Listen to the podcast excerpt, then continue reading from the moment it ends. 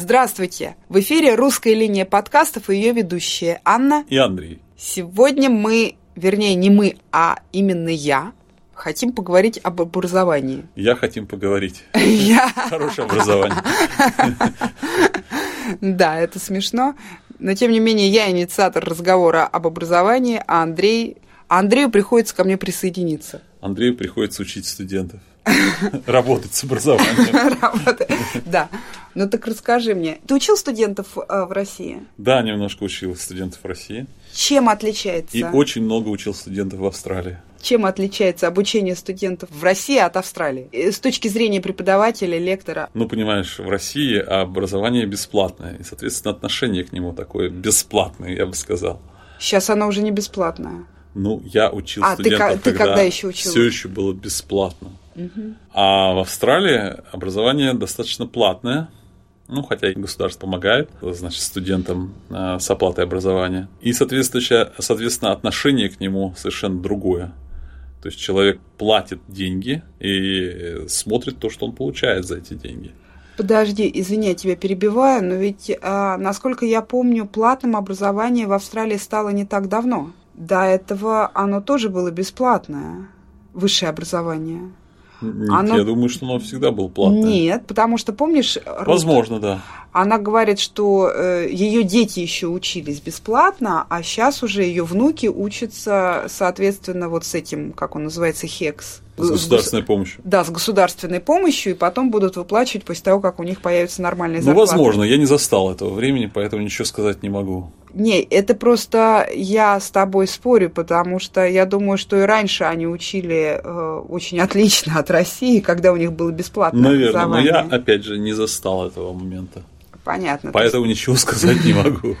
Ну хорошо, то есть отношение чье? Преподавателей и студентов или в основном студентов другое? Студентов и преподавателей, потому что в России фактически студенты имеют мало влияния на курс, на преподавание, на весь процесс учебный. А здесь в Австралии они имеют достаточно весомое слово. Они могут э, фактически сказать, что этот преподаватель нам не нравится. Они также могут э, влиять на программу, сказать, что, например, нам не, не нравится или мы хотели бы видеть больше, там, скажем, того-то и сего-то, и совсем не хотим, чтобы у нас учили тому-то и всему-то. И, в общем-то, я знаю, что прислушиваются к их мнению, и на каждой специальности есть свои комитеты, которые собираются порядка там раз в месяц, два раза в месяц, о, не в месяц, в год, фактически каждый семестр и собирает все вот эти опросы, все э, студенческие замечания, и затем как-то обсуждают. обсуждают, перерабатывают. И что самое интересное, чтобы поощрить студентов э, к такому диалогу, они вывешивают на внутренней системе компьютерной решения, которые они приняли по тем или другим предложениям, предложениям от, студентов. от студентов. Это первое. А второе, там есть такая система, которая велась совершенно недавно, где-то года 3-4 назад, которая называется Student Evaluation.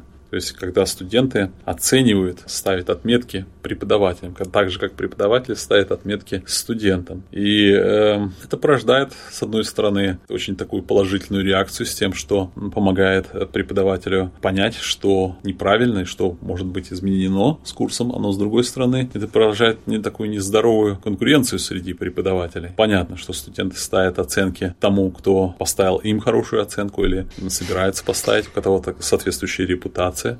И те преподаватели, которые, ну, скажем, более строгие, требовательные. требовательные, те, которые заботятся о том, чтобы их курс, э, материал соответствовал стандартам, то есть пытаются тянуть студентов вверх, они как бы получают э, за это, более скажем, низкую более оценку. низкую оценку, и это вынуждает их фактически как-то упрощать, упрощать, да, то есть это на самом деле не очень хорошо. Хотя со стороны администрации нет, скажем так, строгого деления или э, строгого, строгой привязки оценок, которых ты получаешь к твоей зарплате, но Каждый год у нас интервью с моим боссом, допустим, там с э, заведующим кафедрой, который, в числе прочего, обсуждает и эти оценки. То есть э, я не знаю, куда катится образование в Австралии, э, но вот эти изменения в последние 3-4 года, они, в общем-то, вызвали не однозначную реакцию на самом деле. Ну, как ты думаешь, вот за эти последние 3-4 года уровень знаний студентов, которые прошли через обучение в университете, он ниже, стал ниже или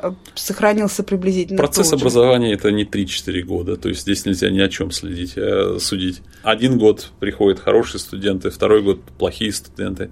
Сейчас мы живем в период кризиса, когда главное для студентов – это получить работу, хотя еще два года назад студентов всех разбирали к началу третьего-четвертого курса. Фактически они уже все знали, куда пойдут работать. Сейчас большая неопределенность. Все это накладывает на желание студентов учиться, на специальности, которые они выбирают при поступлении в университет. А я думаю, что образование это надо смотреть в более э, большой перспективе, скажем, там 10 лет, может быть, 15 лет. К сожалению, у меня нет такого опыта большого. То, что я вижу, действительно идет все по улучшению я так думаю. То есть приглашаются более качественные преподаватели. Э, Все-таки дает себе знать те студенческие опросы. Приводятся какие-то более глобальные преобразования.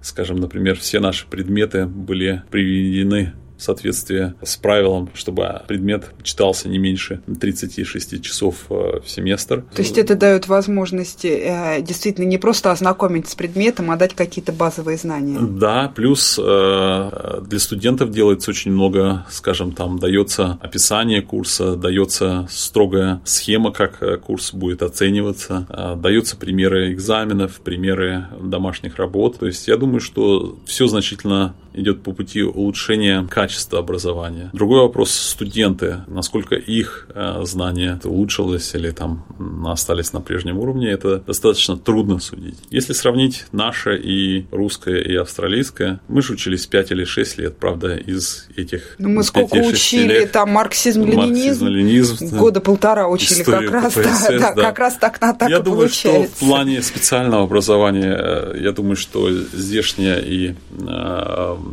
российское образование приблизительно одинаковы. То есть и то, и другое имеет достаточное количество часов, чтобы сделать человека, а, значит, там, скажем, специалистом в определенной области.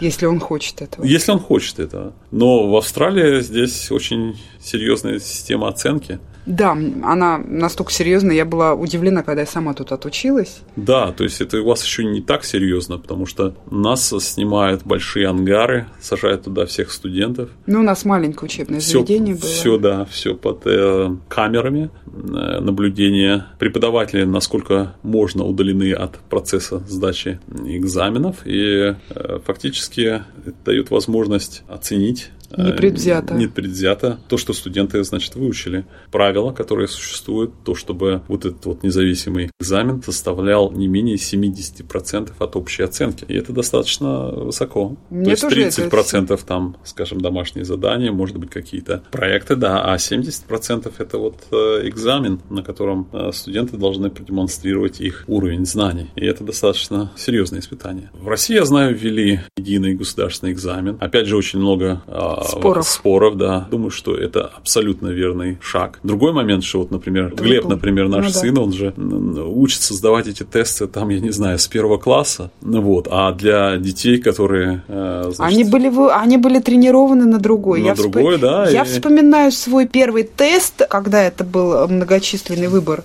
Ну и что? Сначала мне казалось, вроде я хорошо знаю материал. Я действительно хорошо знала материал, и я была, в принципе, хорошо подготовлена. И когда у нас был пробный, э, то есть не Экзамен, пробный, да? да, это был пробный тест, то есть нас, слава богу, преподаватель... Э, подучил немножко. Да, подучил. Он говорит, давайте попробуем, чтобы вы понимали, что вас ждет на экзамене. Ну да. И когда выяснилось, что я ответила на 30%, я б... Шок, культурный я... шок. Я была, я была в шоке. Я думаю, что если бы не было моих проблем а, с английским, поскольку английский не родной язык, я думаю, что я бы все равно ответила. 45, да. Ну, может быть, 45-50 максимум. Потому что... Но недостаточно, чтобы пройти. Недостаточно, недостаточно, чтобы пройти. Там, по-моему, пас у нас, по-моему, у нас пас 70. Ну да. У нас серьезный пас, у нас пас 70. Вот дальше я уже училась хорошо, то есть сам экзамен, как ты помнишь, я там сдала, по-моему, на 85 или 87, то есть вполне... вполне... Но было очень много нервов. Было очень много нервов, вся семья была построена, никто не ел. Все перешли на пельмени, чтобы маме не мешать. Готовиться к экзамену. Готовиться к экзамену, но а, это действительно очень тяжело. Лучше ли это тех экзаменов, которые а, я вот, допустим, сдавала, когда училась в России? Я не имею в виду те экзамены по марксизму-ленинизму, которые ну, да. я просто сдавала лишь бы отвязаться, а те, которые я предметы, которые я действительно знала, угу. и ну для меня это было сложнее Помню ли я больше после сдачи тех экзаменов, нежели после сдачи российских экзаменов, советских, вернее, в то еще время? Не могу сказать.